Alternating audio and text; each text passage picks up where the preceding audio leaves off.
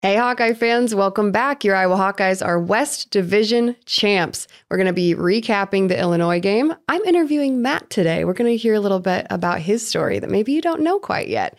And we're going to preview Nebraska. This is Talking Hawks presented by Hills Bank.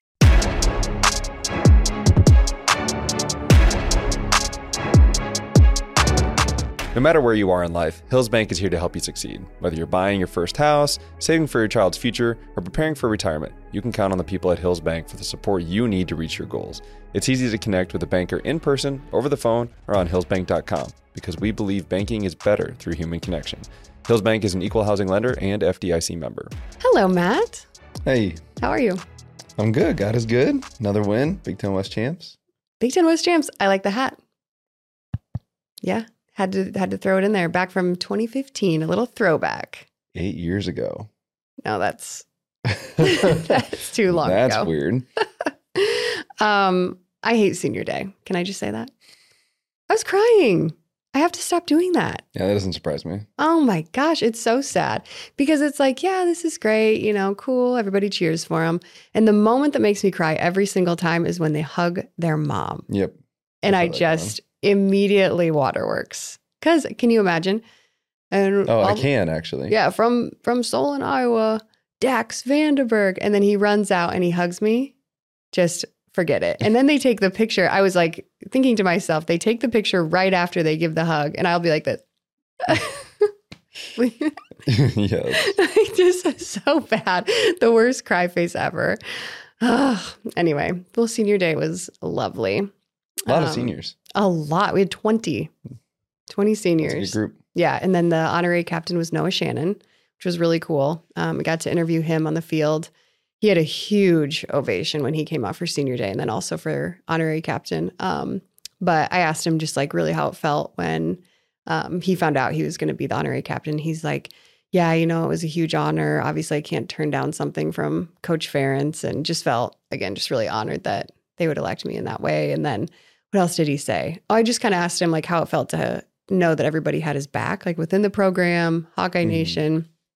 Um, and he was like, Yeah, like this has meant a ton to me just to know that everybody, you know, is behind me. And um, he's like, This has been a really hard time for me and my family. I can imagine. So yeah, so it was really cool to have him out there and um, really, really nice person. Holy cow. Just another one of those like gentle giant kind of felt like very soft Yeah, spoken. he a big dude. Yeah, but very sweet. So that was really cool too. Trying to think what else from yesterday. Oh my gosh. So I call it the multi million dollar golf cart drove by. okay. So it's sad though. it's so sad, but it like, yes, but it literally is like a multi million dollar golf cart of Cade McNamara, Erick All, Cooper DeJean, and Luke Lachey. Just driving out I'm like, oh my goodness. I mean, a huge testament too. I mean, we can we can get into this too. That like we have gotten this far in the season without four of our star players. Well, three, and then right. Cooper just recently. But holy cow, it was just like a lot of lot of star power on that. a cart. lot of star power that we just had to go without. So hopefully, get to see them all back next season. Fingers crossed. I don't know. We shall see. What did you see at the game yesterday? Uh, well, first of all, congratulations, Coach Ferentz. 195 wins in the Big Ten makes him third all time. Can you say the guy that he passed? Bo Schembechler. Close. I felt really confident when I said it. Close. Bo Shem- Schembechler. Schembechler. I got go. it. I know. I feel like I'm working on words with Dax. Uh, yes. Yep. So third all time. Congratulations, Coach. Uh, did you see the video of him and Coach Parker? Yes. And Oh, did you also cry? close. Yeah. When grown men cry like that, it'll get you. tries so hard to hide his emotions. That that's probably one of the most emotional days that you will ever see, just based on all the things that were there. Right. Mm. So honorary captain of a current player that can't play. It's senior day. Uh, it's Brian Ferentz's last time coaching at Iowa, and so like in Kinnick. in Kinnick, like what you know, what does that mean? As last time of the OC, you know, potentially he'll come back and you know whatever roles they make. But as of right now, like that's last time he's coaching there. Coach Ferentz beating Coach uh, Bo Schembechler. Excuse me. Oh, I'm sorry, Matt. Yeah. Can you say that? Yeah, yeah. Coach Ferentz uh, moving past Bo Schembechler for most or for third most wins in the Big Ten, clinched the Big Ten West with less than five minutes to go in the game. Like there's so many things that made that game emotional. Night game.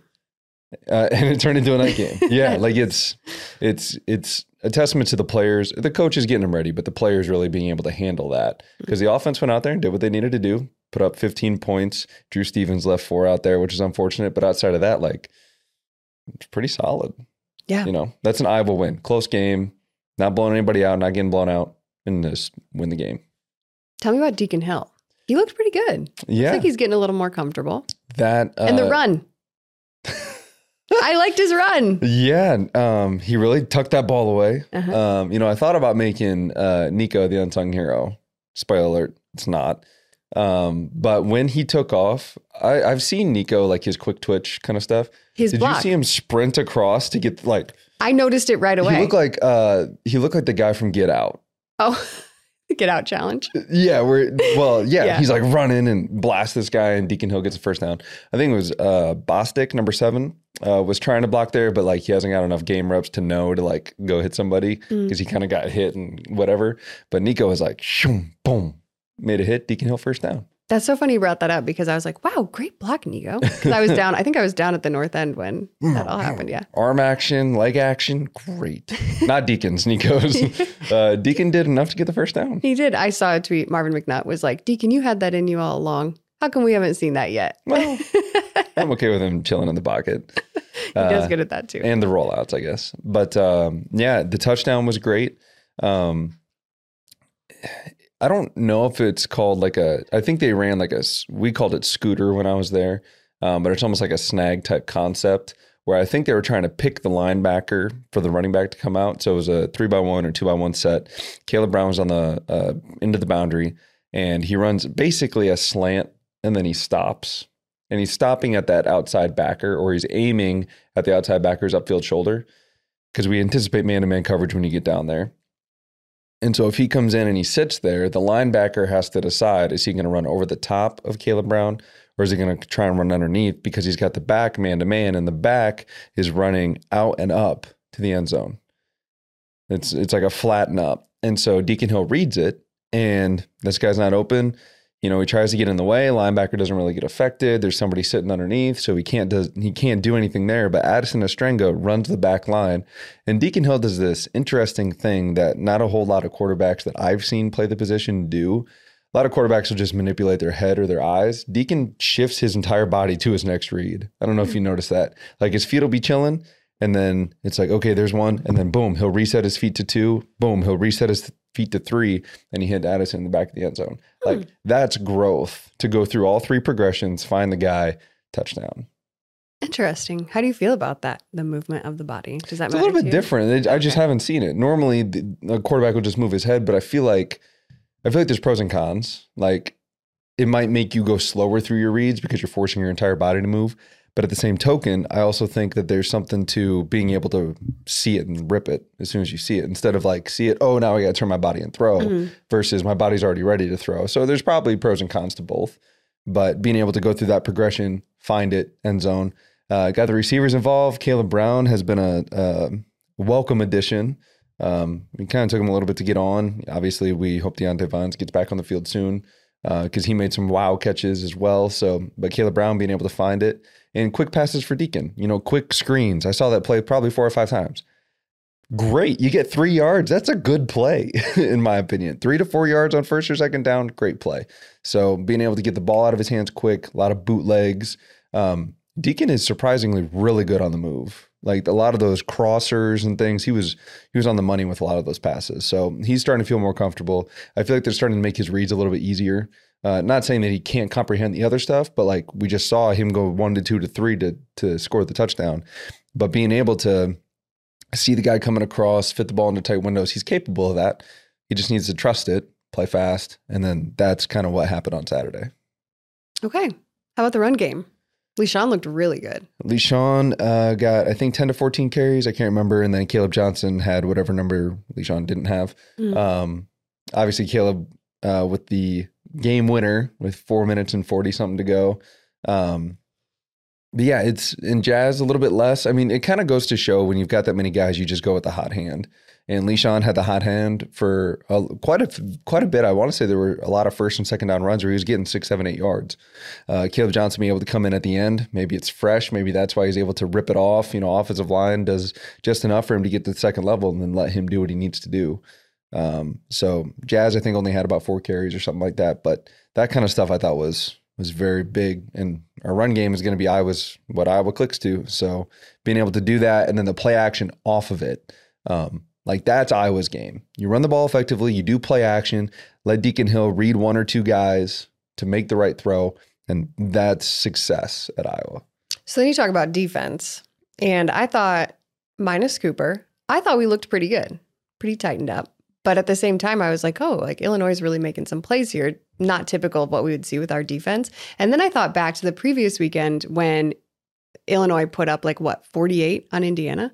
So like it's not like they have an inept offense. So it's it wasn't shocking that there were a few big plays that they were able to make, right? Well, with Cooper, um, he kind of takes away half the field. Yeah. Like Paddock probably isn't looking to the boundary or to the left or wherever Cooper's playing, just because Cooper's there, right? Now he trusts his guy Isaiah Williams, but he, he kind of takes away half the field to where it's like, okay, now I have to focus on these guys. Whereas the entire field is open up if you got a new guy.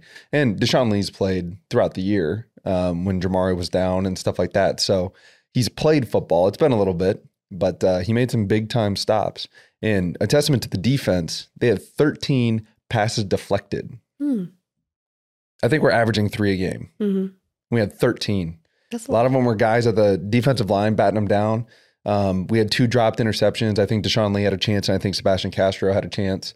Um, so I mean, guys are still there to make the play. 13 pass defense. I mean, that's that's a huge number. Logan Lee was all over the place. There were so many plays where I saw him just that's a big dude. Logan Lee, friend of the pod. Friend of the pod. No, they looked pretty good. Um, And Jay Higgins finally had double digit tackles about time. why do you say finally? There was literally one game. Yeah, no, I love Jay Higgins. You Higgins. just picking on him? yeah, I love Jay Higgins. okay. Uh, but yeah, that was pretty cool. Uh, they also showed a video of him and his family. He said his dad was dressed to the nines. Is that yes, we love Roy. right? Uh, Do you follow him on Twitter? I don't. Hawk, hawk, hawk. Hawk and eyes? What? Higginized? Get Higginized? Get, do you even know what it is? Higginized. That's what it is. uh, no, I have not. He's a Twitter personality. Okay. He's all about it. You know those Hawkeye parents. At least one of them emerges every single year. Yes, that's Uh-huh. fact. And that was that's him this year. It was Roy. And he had a a gold, looked like a, you know, Hawkeye gold cowboy hat. I think it was a gold button-up shirt. And then um green cowboy boots. Okay. It was a look. It was a look. yes. Okay. It was awesome. But okay, special teams. Like you said, Drew left a, a few out there, a few points. Yeah, the missed field goal he just pushed. The the extra point, I'm actually not sure. I mean, it was so bad that I wonder if it, it was a bad snap or if like the whole operation was bad because usually you don't see that. Yeah. Uh, so maybe he got the laces or the ball wasn't held correctly or something. I'm not just going to put that one on Drew, but um, four points missed out there. It's unfortunate, but at the same token, we won. So again, rather learn than a win. And he already said that he's going to be harder on himself than Coach Woods will be. So I expect him to be buttoned up and ready for next week. Yeah. And then Tory looks good as ever. Tory looked great. Had one that could have been at the two yard line. That's another one where you're missing Cooper, right? Right. But uh, blanking on the guy's name, but number four did his best to try and get it there. Just not Cooper. Yeah. So, but now he's got another rep. So hopefully next week when that happens, he's ready to go and stop it at the two. I want to know your JB Roofing unsung hero this week. What do you got? Unsung hero. It's a pretty uneventful play, but it, what it meant. So Quinn Schulte, Okay. unsung hero, finally going on the defensive side of the ball. Okay. So Illinois, um, it's in the second quarter. It's second and ten, and they try to pick him. So, like I said, what we tried to do on the touchdown to Addison Ostrenga, where Kaleb Brown gets in the way of the linebacker to come over the top. Well, they tried to do that to Quinn Schulte. They ran a bunch of crossers right at him to try and make him uh, have to run the hump essentially and get over the top of these guys. Now, I don't know if their aiming points were bad or whatnot, or if they thought that somebody else was manning up the running back, but Quinn Schulte was a man to man coverage uh, with the running back. Running back shoots out, they run crossers, so he's got to finagle his way through. As soon as the ball touches the, line, uh, the running back, Quinn Schulte lights him up. Ball comes out. Seems pretty like low key because okay, it's just an incomplete pass, move on to the next one. Well, they were close to field goal range. So if they connect on that one, they might be in field goal range. But instead, what happens is they go to third down, incomplete pass, they have to punt it, and they don't get any points out of it. So, in uh, just a simple like, okay, I know they're going to try and pick me off here, doesn't allow it to happen. Pass breakup that results in them not getting points. Again, a second down incompletion seems insignificant, but what it led to is what what was important. And points were at a premium. I mean, they usually are in Iowa games. So uh, just a simple job of not getting picked, forcing a completion, let them not get points. Quinn Schulte, unsung hero. Very good. Okay, we're going to get into our next segment. So, Matt, today, which is Sunday, I've got a wrestling meet, men's wrestling meet at Carver at noon. Then after that, we've got women's basketball at six o'clock. Therefore, we weren't able to schedule an interview today because of my schedule. So I decided I'm going to interview you. Are you ready for that? Was this an executive decision? Yeah, I made this decision, executive by me. But are you ready for it? Uh, yep. Okay, we'll be right back. Need a new roof, gutter, or siding in eastern Iowa? Call JB Roofing, a local and reliable roofer with over 20 years of experience. They do one roof at a time, unlike others who juggle multiple projects and cut corners. They also serve a 45 mile radius around Kalona and help you with any insurance claims. Don't wait. Call 319 656 Roof or visit their website, jbroofingkalona.com, for a free estimate. JB Roofing, the small town roofer you can trust. Hey, Matt, did you know that Iowa City Tire does more than just tires? Uh, yeah. I mean, they've been servicing the corridor for like 40 years. Okay, but did you know that until somebody had to tell you? No, no, I didn't. Well, hey, check out how they're doing things in a very different way at Iowa City Tire and Service, where service actually comes first. Visit ictire.com. Well, before we hop into our interview, I do want to remind all of you to like, subscribe, uh, make sure you're following us on social media because coming up, we will have some exciting news to share with you, and I don't want you to miss it. Okay. So we are the Talkin' Hawks pod on social media, the Talk About Network on YouTube. Make sure you're following along so we can keep you up to date. Well, we have a special guest in the house today. Not that special. I was just saying, not that special. I'd like you all to please welcome to the interview segment Matt VandeBerg. Hey, thanks for having me. Hello, sir. How are you? I'm good. How are you? I've already asked you how you are today at the beginning Yeah. of this podcast. Yep, yep. Well, I'm going to interview you today because, Matt, I feel like you have an interesting story that I think a lot of student athletes can probably relate to. Do you know what? Like, here's my first question What is the percentage of uh, football players, college football players, that do not make it to the NFL? That don't make it? Yeah. Like 97%, 97%. Hmm. That's crazy. something like that. Well, I mean, you think about each college team probably has roughly 120 kids. Mhm. You know, you got 85 scholarships, probably another 35, 45 walk ons. Um, and then of that, you think about how many teams are in the FBS. You know, there's 133 just in the FBS. That doesn't include FCS, which is like your South Dakota States, Okay. USD. I'm bored of that. Okay. Well, I mean, you think about all those kids, right? And then you've got 53, 60 per NFL roster, and there's 32 teams. There you go. A very high percentage that do not make it. Hmm. Well, let's start at the very beginning. Where are you from, Matt? Uh, I was born in Tucson, Arizona, Okay. but grew up in Brandon, South Dakota. And Brandon is the home of how many people? Do you know? At the I- time when you lived there? 8,000? 8,000? That sound right? Wow. That's very small. I think it was 8,000. That's that feels like a small amount of people for how many you had in your class. How many people did you have in your class at what is it, Brandon Valley? Brandon Valley, yeah, 260. But we had um, like Valley, Brandon, uh, Valley Springs is a town that was next to us. And in South Dakota at the time, you could open enroll anywhere. So like you could live in Sioux Falls, but if you wanted to go to Brandon, you could just go. God. There was no cap. No cap. Okay. Um, what sports did you play at Brandon Valley? Uh, football and track, and that's it. Really? Because I broke my wrist, so I never played basketball. Yeah, pretty good scar. Hmm. couple surgeries in high school, and so never played basketball. I was always in a cast. I'm just going to ask you these questions as if I don't know the answers, by the way. Well, I- we didn't go over what you were going to ask me anyway, so these are all genuine. Yeah, it's all a surprise. So you broke your wrist and Mhm. then you played, didn't you play like a season or two with the cast on, playing football with it? yeah. My sophomore year, um, so I was uh, was trying to dunk a ball. I think in like my freshman year. Got rejected by the rim, or I hit the rim, or something went down. Stuck my hand out. Thought just thought it was a sprain, so they just put me in like a little cast thing. And then I played my sophomore year. Started at safety. Um, had like six or seven inter- had six interceptions. And then they moved me to offense for just a couple where I could just like force it against my other hand.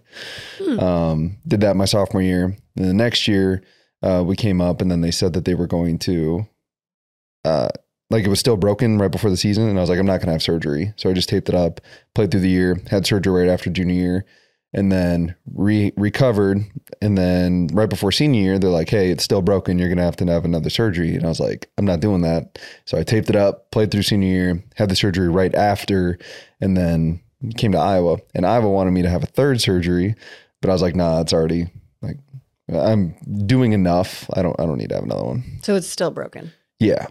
No way. I only know that because my time with the Jets, they took an x-ray and then it was still busted. Interesting. Still existing. Still. Okay. And then let's see. So then you're come you come to Iowa, a town of 8,000 you come out of. How did you get recruited? I'm assuming people aren't super eager to flock to Brandon, South Dakota at the time that you were there. No. no. And uh, so I think I mentioned this. I can't remember who the guest was, but I made 55 physical DVDs of my highlight tape and sent them out to different colleges. Um, and I went to every camp I could bet- before my junior and before my senior year. Um, and to get to Iowa, I went to an Iowa camp, made a play, um, made a couple plays on this like ultimate frisbee type thing. And then that's how I got asked to go to the Coach Woods camp. Went to Coach Woods camp where I could show off a little bit more in a more condensed setting. Um, and then that's really how I started to get recruited. And then I went to like Iowa State and ran the 40 and stuff, but they told me I wasn't fast enough to play there. Minnesota told me I wasn't strong enough to play there. Uh, I remember Coach Kill talking to me because Coach Jerry Kill was the head coach at the at the time, and he said, "You'll never play. You're not strong enough to play D1 football." And because they did like the bench thing as a part of it, I was allergic to the weight room in high school. like I was 162 pounds when I got to Iowa. I couldn't lift anything, and so that I like unracked it and like hit my chest, and I couldn't do a rep. But like I was running routes and doing stuff. But it's kind of weird how the guy who couldn't lift anything goes to Iowa. Jeez, Coach Kill. Relax. Yeah, so I was like, no matter what, I'm making it. Like that. That's Yeah. it. Did you have options outside of Iowa? Uh, Wisconsin really wanted me to walk on there, and Coach Andersen was the head coach at the time. I remember actually I went to a camp there. Zach Azzanni was a receivers coach. I really liked him. Went up and met Coach Bielema in his office. Um, and he's like, "Hey, we don't have any scholarships, but we'd really like you to come." And I was like, ah, "I'll think about it." And then um, Coach Bielema left. Coach Andersen came in. They came to Brandon for a visit. Um, and they said, We really want you to walk on, but it's going to come down to Robert Wheelwright, this receiver in Ohio. And I think I've said the story before where if he didn't sign, I was going to get that scholarship, but he signed. And I was like, Well, I can't, I don't have the money to do that. So then I went to Iowa. It, it was, it was really close because I grew up watching the Badgers more so than the Hawkeyes. Hmm. Um, but obviously, God makes everything happen for a reason. Do you ever think about what life would be like if you would have gone to Wisconsin? I thought about that a time or two, but uh, I'm really happy with the way things turned out. I mean, obviously, there's things you know I would have loved to have played 30 years in the NFL or whatever, but I got to meet the love of my life and other things, so it's it worked out the way that God intended. So then you get to Iowa. What's that freshman year like? I mean, because you gray, sh- you were supposed to gray shirt, and then what was that process like? In the yeah, so I was painting uh, Schmidt's painting. Shout out! Uh, the whole business was Jeremy Schmidt and myself, and like every day we were working eight to six, um, and then Saturdays we were working. Um, because I was like, oh well, I'm just going to take online classes. So a gray shirt just means that I wouldn't start until that following spring. So Mhm. that fall I would just take online courses, whatever would transfer. And so I was, I wasn't even working out. Like I would just go run routes just because I like it. I liked it that much. But really, I was just kind of painting, and I was like, ah, you know, as we get closer, like I'll start lifting weights.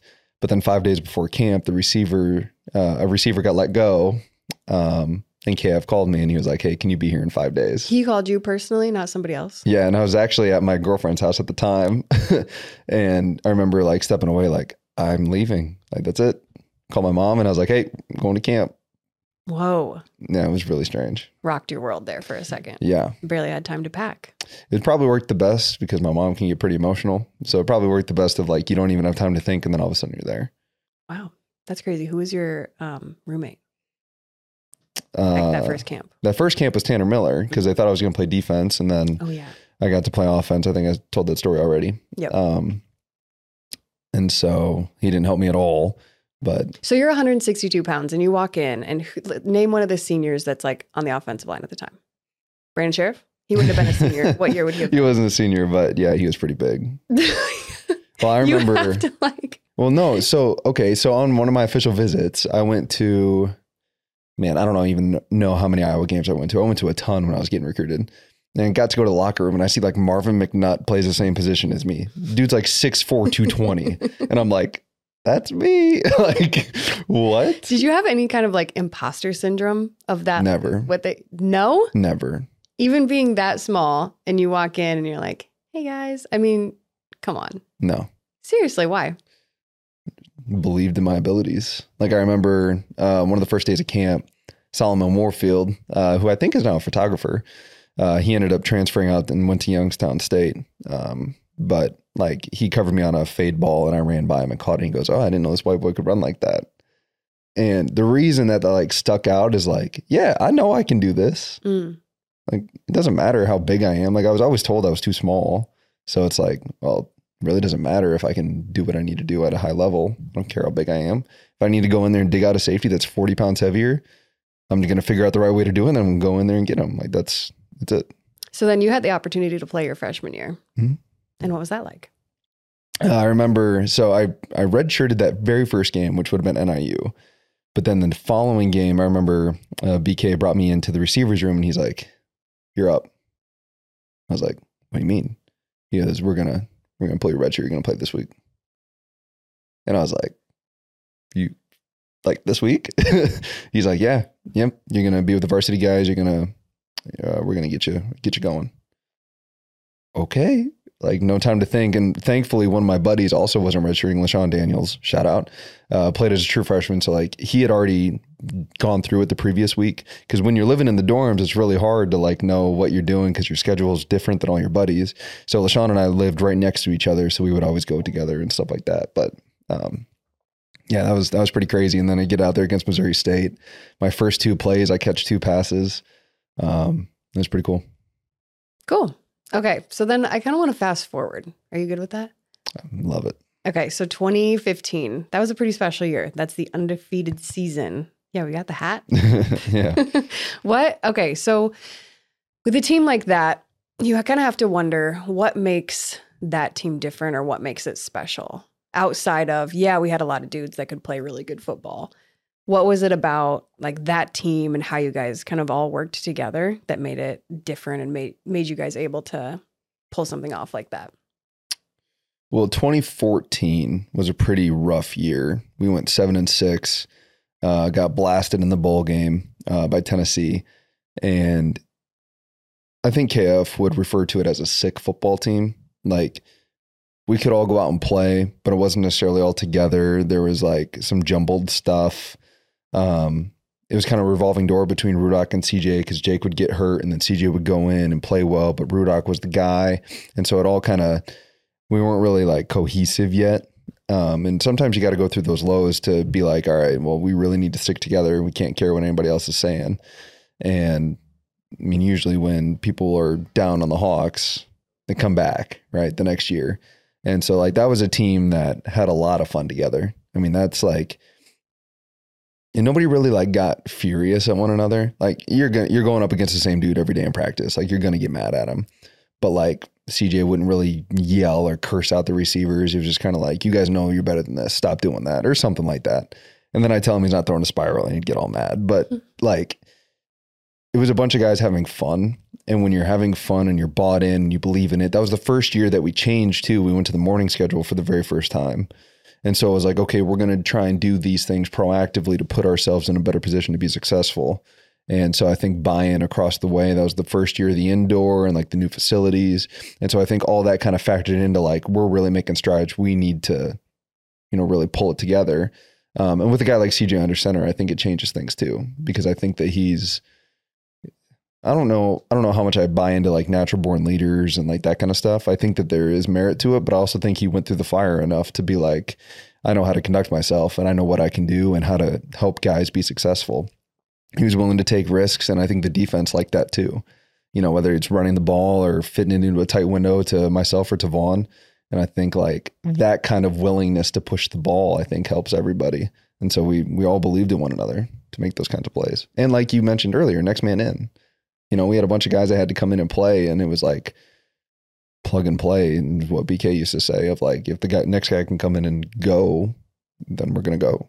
So then we get to the end of that 2015 season, get the win over Nebraska, Big Ten West champs, go on to the Big Ten championship, and that was that was a heartbreaker. Yeah, and part of that, I think you, I don't want to say like regret, but there's there was a moment that was like kind of turned the tides in that game that was with you and you got held. So, what was the conversation that you had with your receivers coach before you went out to run that route? Was it a fade route? No. Did I get that right? No. so, um, no, Tevaun just caught the deep 80 yards or whatever the Gus Johnson call. Yep. Um, we come right back and we're in a double move. It was uh, 585 pump. So essentially, I'm running a five route, which is a, a comeback. So I get to the top of my route, then I turn over my right shoulder because I'm on the right side of the ball. Turn over my right shoulder like I'm going to the sideline. We had hit it, I don't know how many times, and it might have been play action. And then I turn up the field from there. And BK said, The only thing you can't do here is you cannot get collisioned. Like you cannot touch him. That's it. Only coaching point. And I screwed it up. um, but I ran so far away from this guy. Like I saw where he's at and I was like, okay, I'm going to aim like four yards to his right. So when I break down, there's no way he can touch me. Got me anyway. um, sometimes I think about whether or not I should have laid out, but I don't think there's any way that I would have gotten it anyway. Well, I think the the commentators too, when they watched that, they were like, "That was a smart move by." No, it was incredibly smart. It was a great play. It's stupid, but it was a great play. Because had you had you not done that, that would have been a touchdown. Yeah, easy. I was scooting. That's tough. And then you guys you lost it in the last second, last seconds of the game. Explain kind of the emotions of that team. You guys were so close, um, and like had done so much that entire season, and then to have it kind of come to an end, not an end because you obviously had the Rose Bowl after that, but for that to kind of happen in that way, what was that like? What was the locker room like after that? Very quiet. Mm. but like as an offense, you always feel like it's your fault. And really, as a competitor, you should always look in inward and be like, what could I have done better? And um, there are a couple like quick bubbles and stuff that I feel like I should have been better at, or a fast that I should have been better at. We call them keys, but like little things like that that I'm like, man, why don't I just run or why don't I just do whatever? I was thinking too much and little stuff like that. But you think about like the interception in the end zone. Like we're driving, we're almost scoring, and then, you know, gets popped up in the air. Dude makes a one handed catch as he's running away. Like, okay. They have a 13 minute drive against one of the best defenses to come through Iowa. Like, that's a superhuman effort. I still don't know whether or not he got the fourth down on the on the option or the quick run on the outside, but neither here nor there. But like that kind of stuff is like we knew that it would have it would have had to have taken a superhuman effort to beat us. And unfortunately, they had that superhuman effort. And then you go to the Rose Bowl, and that was kind of a different story in terms of how all of that turned out. Christian McCaffrey ran all over you. You don't have to say it like that. he did, quite literally. that was a tough one. But He scored a touchdown in the Rose Bowl. There's not a whole lot of people that can say that. How did that feel? I mean, obviously you guys were down, down pretty bad. But what was that moment like? Did you even take it in until after? Probably. No, it was just like, oh, here we go, another six. I like scored, and it's similar to like my score against. I think Canzeri was actually on both. And the reason that's important is like we're losing so bad in the Tax Slayer Bowl, and like I scored my first touchdown against Tennessee. Cool. We're down by thirty. Like I don't care that I scored a touchdown. But Canzeri came over and like hyped me up and was like, "Hey, congrats!" You know, like did a little, and it was Jordan Walsh actually was over there too. And like, it's pretty cool that like your teammates still have your back of like, hey, we know we're down by 30. I'm not to try any less hard, but like I'm down by 30. Like I don't, I don't ever want to be in that situation. Rose Bowl, same thing. I think Canzeri came up and like gave me a shoulder pat and like the guys came over and it's like, I'm still going to try my hardest because we're playing and I'm not going to allow myself not to. But, um, it takes away from the from how cool that situation is in the moment. And you go back and you think about it, you're like, oh, that's cool. I scored in the Rose Bowl. you know. So then we go into 2016. You were kind of like the dog. Everyone was real excited for you. You were the oldest guy in the room, right? In the Not at the, room. uh, I was Probably the most experienced. most experienced, yeah, because Riley was on the team still. Okay. So everyone's real excited for you to come back. You were having like the the practices of your lifetime Yo, in that that camp. camp You're in that camp. That camp was my best football by far. Yeah, not even close. And then we go into so then something happened with your shins. And so you were you were kind of held back for some reps in those first few games. And a lot of people had some questions about that. But with injuries like that, that's not something that Iowa would disclose because it wasn't an obvious like, oh, he needs surgery um, kind of thing. So what was going on there? I kind of hinted at it a little bit. I can't remember who was on the podcast, but um, yeah, so they were afraid that my shins were gonna um, Fracture. basically fracture. Yeah, so they had to monitor how much I was running based on that. But it's unfortunate because again, that was my best football. I was playing at a really high level.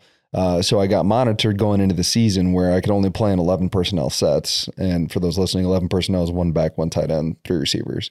So I would come on as the third receiver. Uh, so like North Dakota State, I didn't play the full game. Um, I forget who we had week. That might have been week one or week Ohio. three. Miami of Ohio. I only came in and like I'm catching bubbles for 45 yards. You know, and a bubble is a quick screen. I got great blocking on the outside and like I'm going, but then I got to come out because I can't take that many reps. The one game I play full, Iowa State, and I go off for, you know, seven or nine, however many it was, Mhm. and a touchdown. Like that was the one game that they took the governor off. So like I was playing at the peak of like my football. Like that was where I wanted to be. Um, and then unfortunately, you know, I ended up breaking my foot after Rutgers. Um, so I had limited reps except for one game, and I got to show what I'm capable of. Uh, and unfortunately, broke my foot and wasn't able to continue that. So then had the surgery, you were out the entire year. Then you decide medical red shirt, come back 2017. Um, break it again. What's going through your head? What's where's your mentality with all of that? Well, I felt really bad for CJ uh, Beathard, and honestly, it's just because we had such camaraderie. Like I knew where he was going to throw the ball, he knew where I was going to be, and like with the other guys in the room, he just hadn't built that up yet because they hadn't got enough reps. Uh, so I really felt for him because it's like, and the offense and the team, of course, but like, I'm not gonna say CJ and I are the like best friends, like gonna hang out all the time, but just knowing that you've got a guy out there that you can trust as much as the work we had put in. Like it's it's just unfortunate. So like I was really sad, uh, of course, and I'm not being able to compete. I remember breaking it in practice and walking over and like I don't I don't know. And Doug West, uh, who was a trainer at the time, took off my cleat and he goes, "Yeah, it's broken." And that was really sad. And There was a sad phone call uh, to you, uh, having to go over there. Um, I think I had surgery the next day, and then. February of 17, I'm running the exact same round. It's a post corner, boom, boom, come out of the break, breaks a second time, but the screw held it together. So my foot just hurt for like two weeks. Like I was still competing and doing all that stuff. And then I went in, and I was like, hey, my foot's kind of bothering me. Turns out that I had rebroke it, had to have a second surgery where they did a bone graft for my knee, took out the screw that was in there, put in a bigger screw. Um, and I was off my feet for a long time. And I remember that's like I'm going through a position change in terms of from a slot to an outside, new offensive coordinator.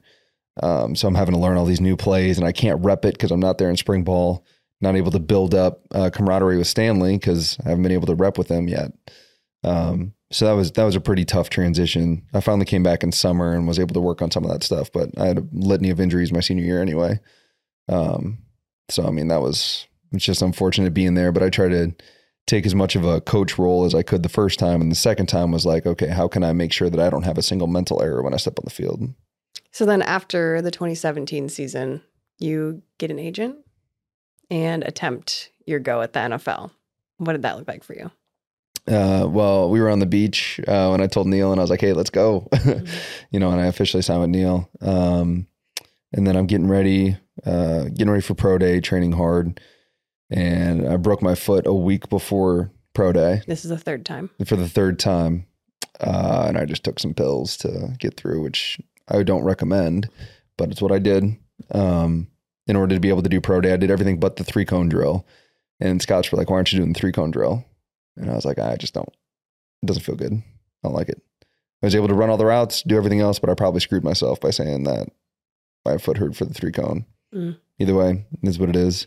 Ran good routes. Um, did everything else I needed to do at a decent level. It wasn't my best um, because broken foot. Like I can't like do everything I want to, but for the most part, able to do what I needed to anyway. So then kind of had a tough time getting into a camp.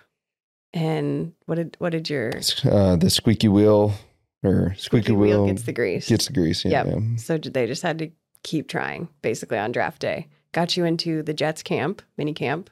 How'd that go? Yeah, uh, Almost didn't in. get to compete. Yeah, so they did X-ray because I mean the NFL knows about all your injuries. Like when Diante Vines eventually goes on, like they're gonna have to X-ray everything that he's ever had to make sure. And it's just because it's a liability aspect for them, right? They're a business, uh, so they look at my foot, still broken. Look at my wrist, still broken. Um, and so I had to wait for about.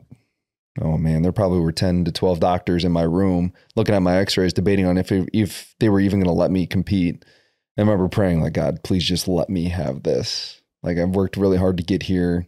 Please just let me have this. And uh, one of the doctors is like, well, maybe this is just how he heals. He can do everything. So signed off. And I was like, thank goodness. I went back into the elevator. I remember like crying, like on my way down because I finally get an opportunity to compete. Walked in. I was number 14 out of 14 receivers. had numbers up, and I might have told the story before, but I was the last name. So 85 was my number when I was there because they don't put names because they don't they're not going to get attached to anybody.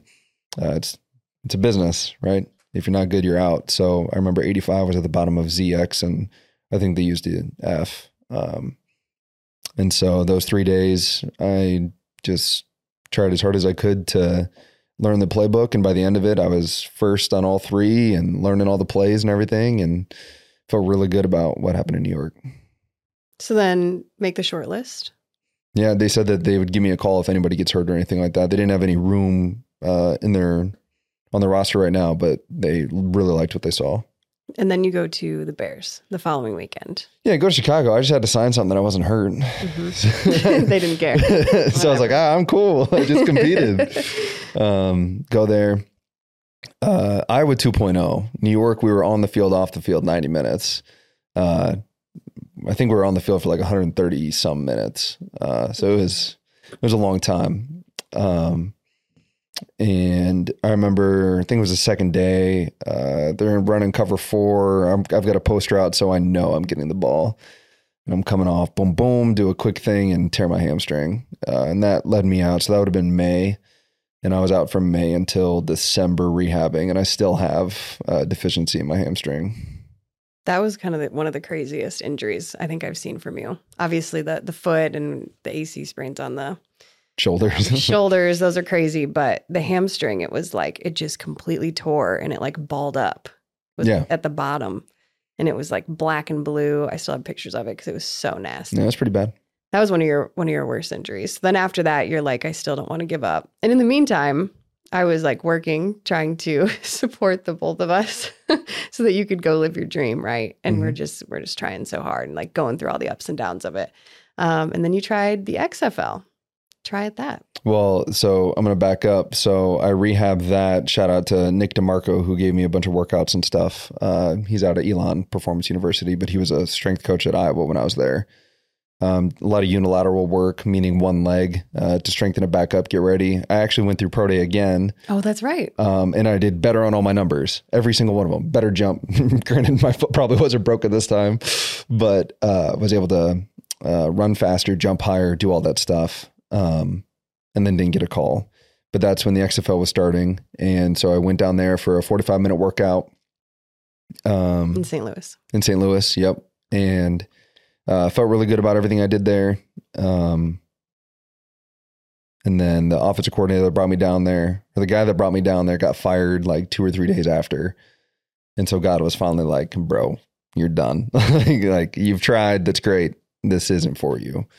Uh, and so then had to shift. But that's I de- definitely was able to give it everything I had. And then plan B was always coaching. Yeah. And so your thought process was, well, why not try to coach at Iowa? Because that's where I was working at the time. Still am, but had my job there. And you went in for your interview. Yeah, I'm surprised you brought this up because it's kind of a touchy, touchy subject. Not anymore. Not anymore. It was at the time. Uh, so I interviewed uh, for a GA position, which for those of you that don't know, it's like a grad assistant. Um, you work like 95 hours a week. Um, and then it kind of like springboards you into being able to be a coach because you do all the breakdown of film and all that stuff. And I had my interview. I knew the basic coverages and stuff like that and was able to like talk to him. The other guy that interviewed for the job admitted to using like really hard drugs during his interview. So I was like, oh, so I got the job. Like that's it.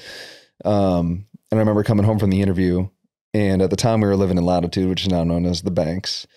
And um, like I felt sick to my stomach and I was like, God is telling me this isn't where I'm supposed to be. And so I told him I wasn't going to take the job. And you about, you didn't leave me. You weren't going to leave me over that. But it, it was, that was pretty bad.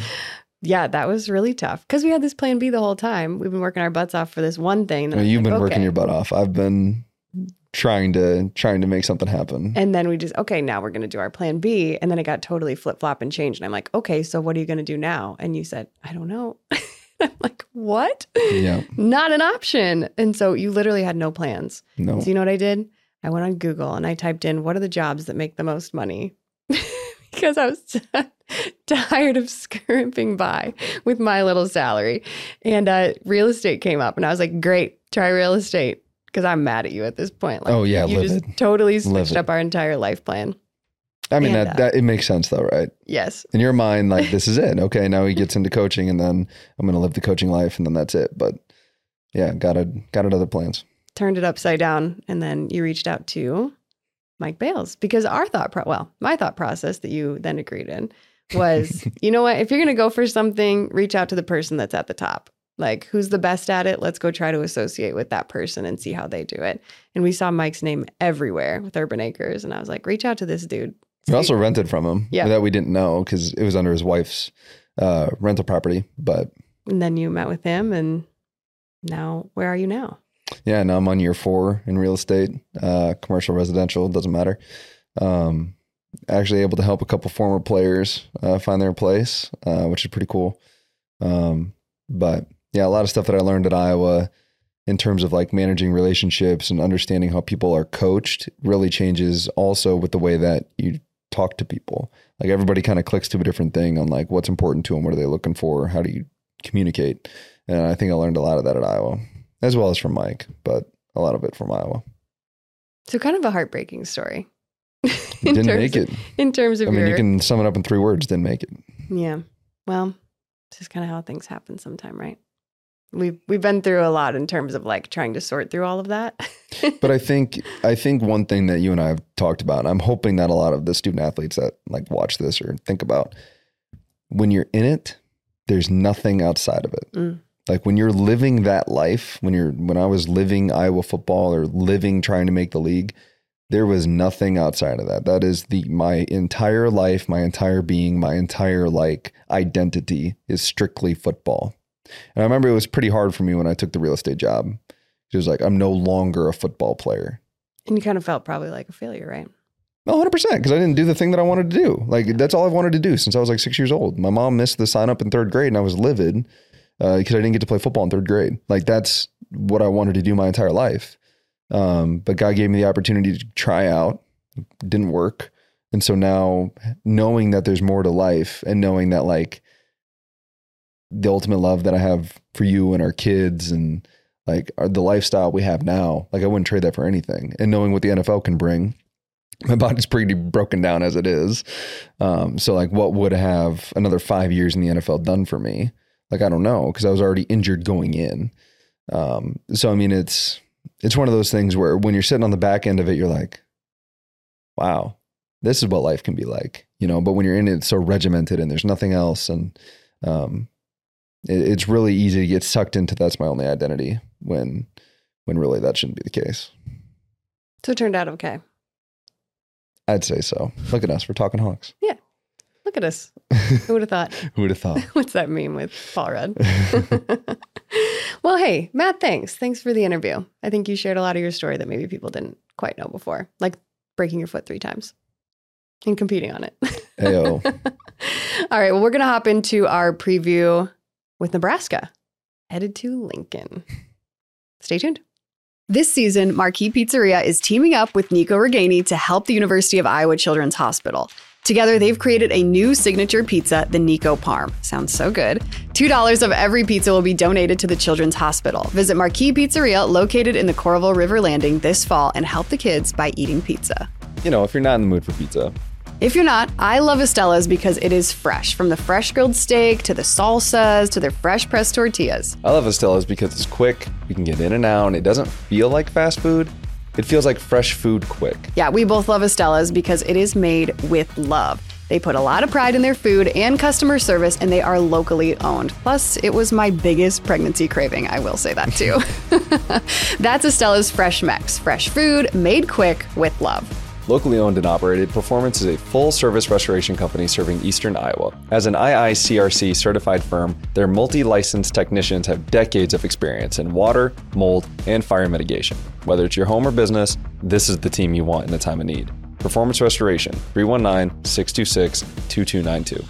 The Appliance Barn offers a wide range of high quality appliances at unbeatable prices. Whether you're in the market for a new refrigerator, dishwasher, or washing machine, they've got you covered. They also have a delivery and setup department to ensure your appliances get delivered and installed quickly. To find out more, visit appliancebarn.com. Okay, Matt. Taking on Nebraska. Nebraska. That's what you say? Nebraska. Herbie Husker, what do you know about him? Herbie's fine. The other one's ridiculous. Well, they just got a new Herbie. We'll get A new into it. Herbie? They did it. April 2023. Oh wow! So brand new. I'm I need to back up. Yeah, yeah, yeah, yeah. I don't even so I was looking at Wikipedia, which is a reliable much in there. source. I don't think there's an H in there. this is why I get lit up in the comments of like, that's not what our mascot is because I'm just on Wikipedia. Full disclosure. Uh, Herbie Husker used to be Corn Cob Man a long while back. I actually feel like I know that. Well, because I've told you this story before, way back when we did our closet podcast. It's probably true.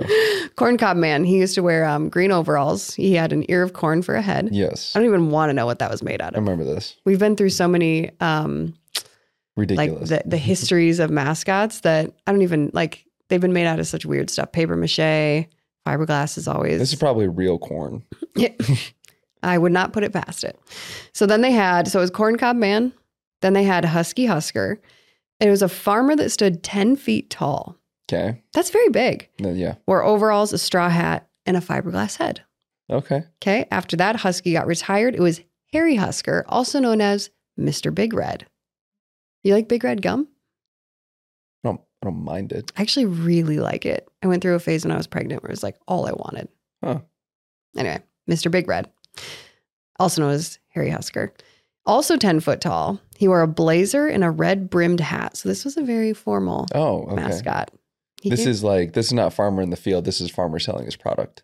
Yep, Okay. I guess. But his head was so big that it couldn't fit in the traveling bus. Of course not. it was so heavy. I don't know how heavy it was, but it was so heavy that the person inside of it could only wear it for a maximum of 45 minutes and then they had to switch to a different person. Jeez. I know. Isn't that crazy? How many? How many did they have? How many I- people had to rotate? I don't know. I think a normal game is like you know three and a half hours.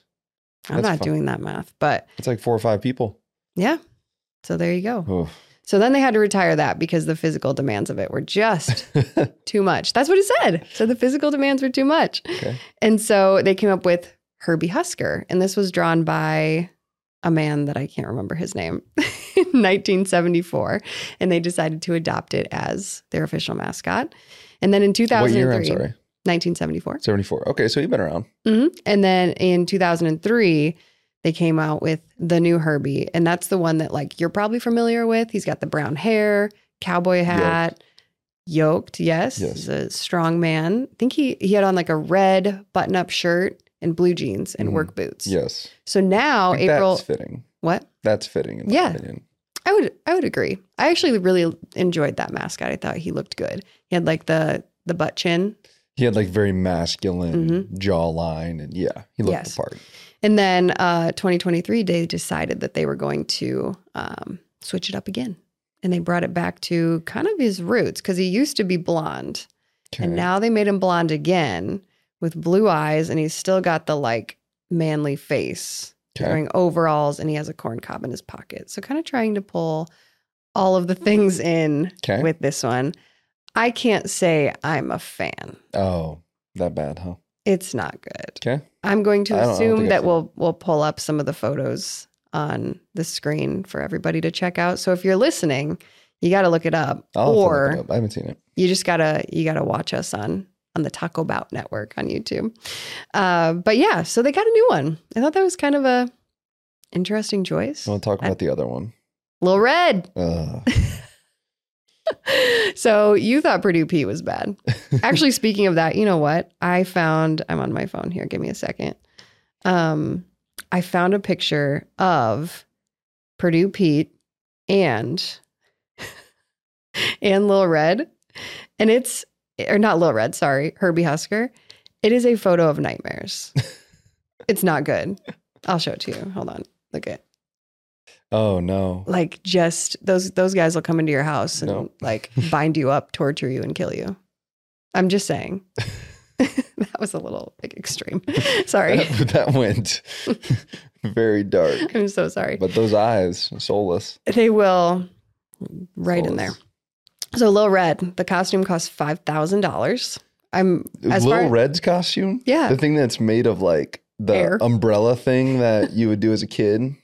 Yes, parachute. The parachute, you know? Mm-hmm. Yeah. That's fine. No way. So Lil Red is an interesting little guy, but he's actually so what they made him for is like they wanted him to be um, kind of like the companion, like the the friend of Herbie Husker, which confuses the crap out of me because it's like this older guy farmer that just has this like young boy friend, but also this young boy is like As massive. big as he is. in a he's bigger than Herbie Husker. It's like the It looks like he belongs in Ness. If anybody knows like Super Smash Brothers. oh no, I don't. But Our producer's nodding. Good- Yes. it's a good reference, I guess. anyway, so that's what they that was it was like to appeal to younger fans, and they originally only had him at volleyball games, and then it was such a hit that they brought him to football. He's Okay. just like the weirdest guy. Um, but the the person inside of it wears like an operating like an like a belt, Okay. and it has like a fan and a battery pack, and the battery pack actually only lasts an hour. I was like, that doesn't seem like a very long time for that to last, but it has to do a lot. Okay, because the, it's a circulation system and it brings in 100, 100 cubic feet of air per minute, which is enough air to accommodate a thousand people. Like These the- are fun facts. so random. Um, and the person that's inside of it, they did like a a little interview Q and A with one of them, and they said it's about ninety degrees inside that costume. I can imagine. But also, it's it's pulling in air, so you would think that it would circulate Yeah, whatever but air is. think out. about how much he has to jump He- physical activity that he has to do. Which brings me to the video that I would like to pull up. So this is a video from a woman named Lori Feldman on YouTube. Got to give her credit. This is a dance off between Lil Red and Herbie Husker. Everyone prepare yourselves. Oh, whoa. Lil Okay. Red just like launches himself onto Whoa. like face plant. And then the person inside like flips the costume upside down in They some do it way a lot. and then bounces on the head of Lil Red, but the person inside is on their feet. And then you have Herbie that's just like falling on the floor. And like Lil Red is This just is Nebraska. a mess of a person. It's so wild. That's why it's 90 degrees. I just I have to back up one time so we can watch Lil Red face plant one hold more on. time. Ready? Little Red getting Three. into position. Oh, okay. and he's down. it's so wild. and we're up. Oh my gosh. So there's Lil Red and Herbie Husker. I just I really needed to finish off. I really don't know how you win that if you're Herbie. I don't, I don't know. I just I had to finish off this segment with that with that video because it's something special. Something. They've got something going on in Nebraska right there. So there you go. Little history of Lil Red and Corn Cob Man. Corn cob man. All right. Tell me about Nebraska, Matt. Are they the Nebraska of old? And no, this isn't Scott Frost's Nebraska. Okay. Um, they're not quite Bo Pelini, Nebraska, but um, You're very uh passionate about Bo Pelini at Nebraska. You bring He was averaging nine wins a year and they fired him No, you literally tell me that weekly. because they've been so bad since. Like it's been it's been consistently below nine wins, Okay. and they fired the guy that was averaging nine wins a year. It still mm, is like mind boggling to me. Okay. Um. Anyway, so moving on to what they are now, it's Matt Rhule, who is at Carolina, meaning Carolina Panthers Oh, prior. Before that, he was down at Baylor when they had RG three. I'm pretty sure uh, he was down there, and then went to Carolina, and then now he's at Nebraska. Um, I like what this guy has to say. Like I like his press conferences. It seems like he's worried about better men. It seems like they like him. Um, he's animated on the sideline, but he's not like super angry like Scott Frost was all the time. So I think that the players enjoy playing for him. I mean, at least that's what you can tell. But they they definitely get after it. Like they're playing hard, and they they had hiccups in the beginning of the year. Like they lost to Minnesota. You know, they're in true Nebraska fashion of like turning the ball over Mm. uh, late in games. Um, and I think they're up there, if not leading the FBS. I think they're close to fourth quarter turnovers or something like that. Um, just because they get a little frugal with the, or a little um frivolous with the ball.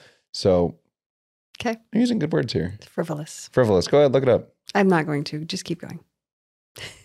So um, that's something they're trying to correct. But five and six right now, playing hard, com- coming off a really tough loss against Wisconsin, but gave themselves an opportunity to win the game.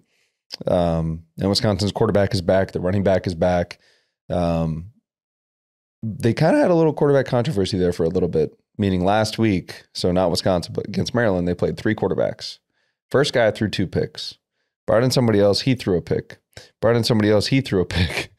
So four interceptions between the three quarterbacks. They lost 13 to 10. Four turnovers and they lose by three to Maryland, who's not a bad football team. They, you know, they brought Michigan down to the wire 31-24. So like it's like they, they, play really tough and their defense is really good. Um, they were th- uh, third overall in the nation in rushing yards per game allowed. I think they were at 79 ish, 78. Wisconsin went over 100. Um, even though Wisconsin spreads it out, they still run like a power power run scheme. You know, they got Braylon Allen, so they want to run the ball. But Nebraska had two fourth down stops and like hard hitting stuff. Um, before I do that, I'm going to go back to the offense. So they kind of stuck with Chubba, Chubba Purdy, Mhm. Brock Purdy's brother. Um, stuck with him. What an interesting um, dynamic of names. I don't know if Chubba is a nickname or not, but I don't he's know. listed as Chubba. Yeah, that's what they had him like when we were watching. They had him on the screen as Chubba. So I don't know. They do the same thing with Sauce Gardner, but Sauce is not his first name. Sauce Booger McFarland. Booger McFarland also not his first name. Do you know his real first name? I don't Anthony. really. Huh. Tony, Had a really bad booger one time, and that was it. don't keep going. Sorry, Um, segued. so uh, stuck with Chubba Purdy. He was their leading rusher. He had 14 carries. Um, they want to run the football. They ran the ball 40 times against Wisconsin, somewhere around there. Threw it 24. He's a decent enough passer, but really he's he's good with the ball in his hands. They run a lot of read options, so they're not going to block uh, like Joe Evans or Deontae Craig. They're not going to block him because that's who they're going to read. So he's just going to stare right at him, like we talked about Minnesota. Except Minnesota is going to do that and then throw it. Nebraska, more often than not, is going to read him. And if he crashes down with the running back, quarterback's going to pull it and try and go outside. Otherwise, if Deontae Craig or Joe Evans runs at the quarterback, then he's just going to hand it off and run run that way. So you have to be very fundamentally sound on defense uh, to take that, which plays into what Iowa does, right?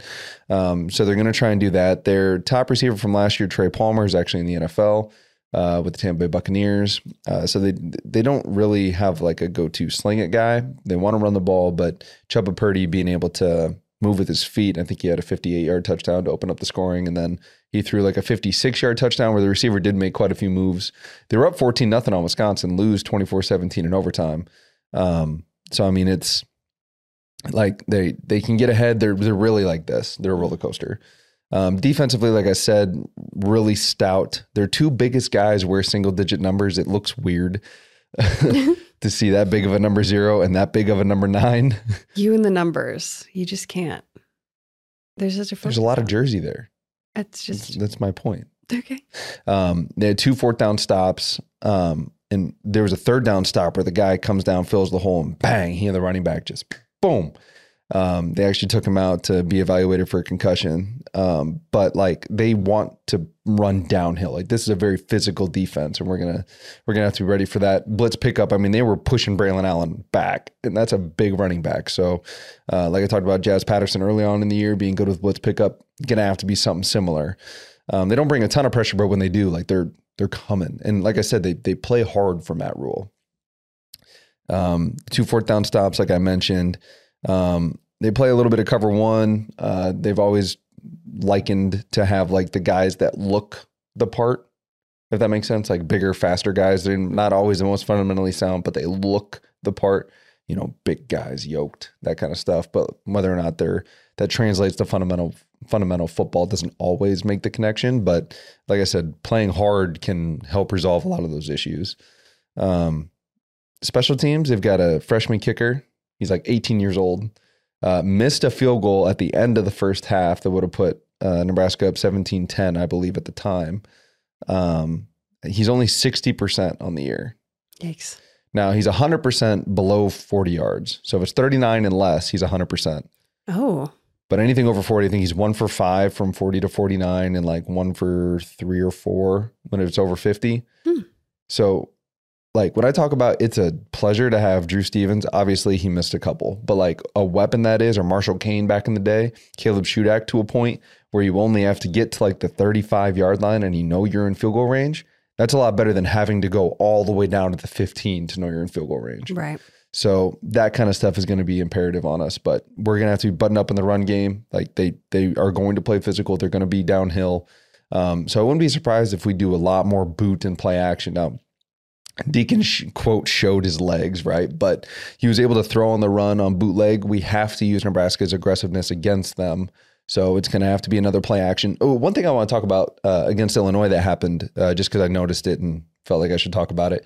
There was a time where Deacon Hill was going to do the play action, and the running back didn't even look for the ball. And that's because the running back still has protection responsibilities.